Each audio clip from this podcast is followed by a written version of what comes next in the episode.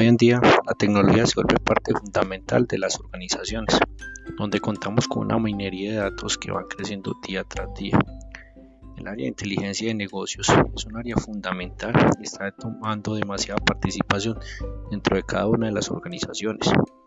Es importante como organización, si yo deseo seguir creciendo y preparándome para un futuro, debo darle paso a la tecnología e ir capacitando a todo el personal sobre innovaciones en el desarrollo de tecnologías o realizar las contrataciones pertinentes en las áreas tecnológicas.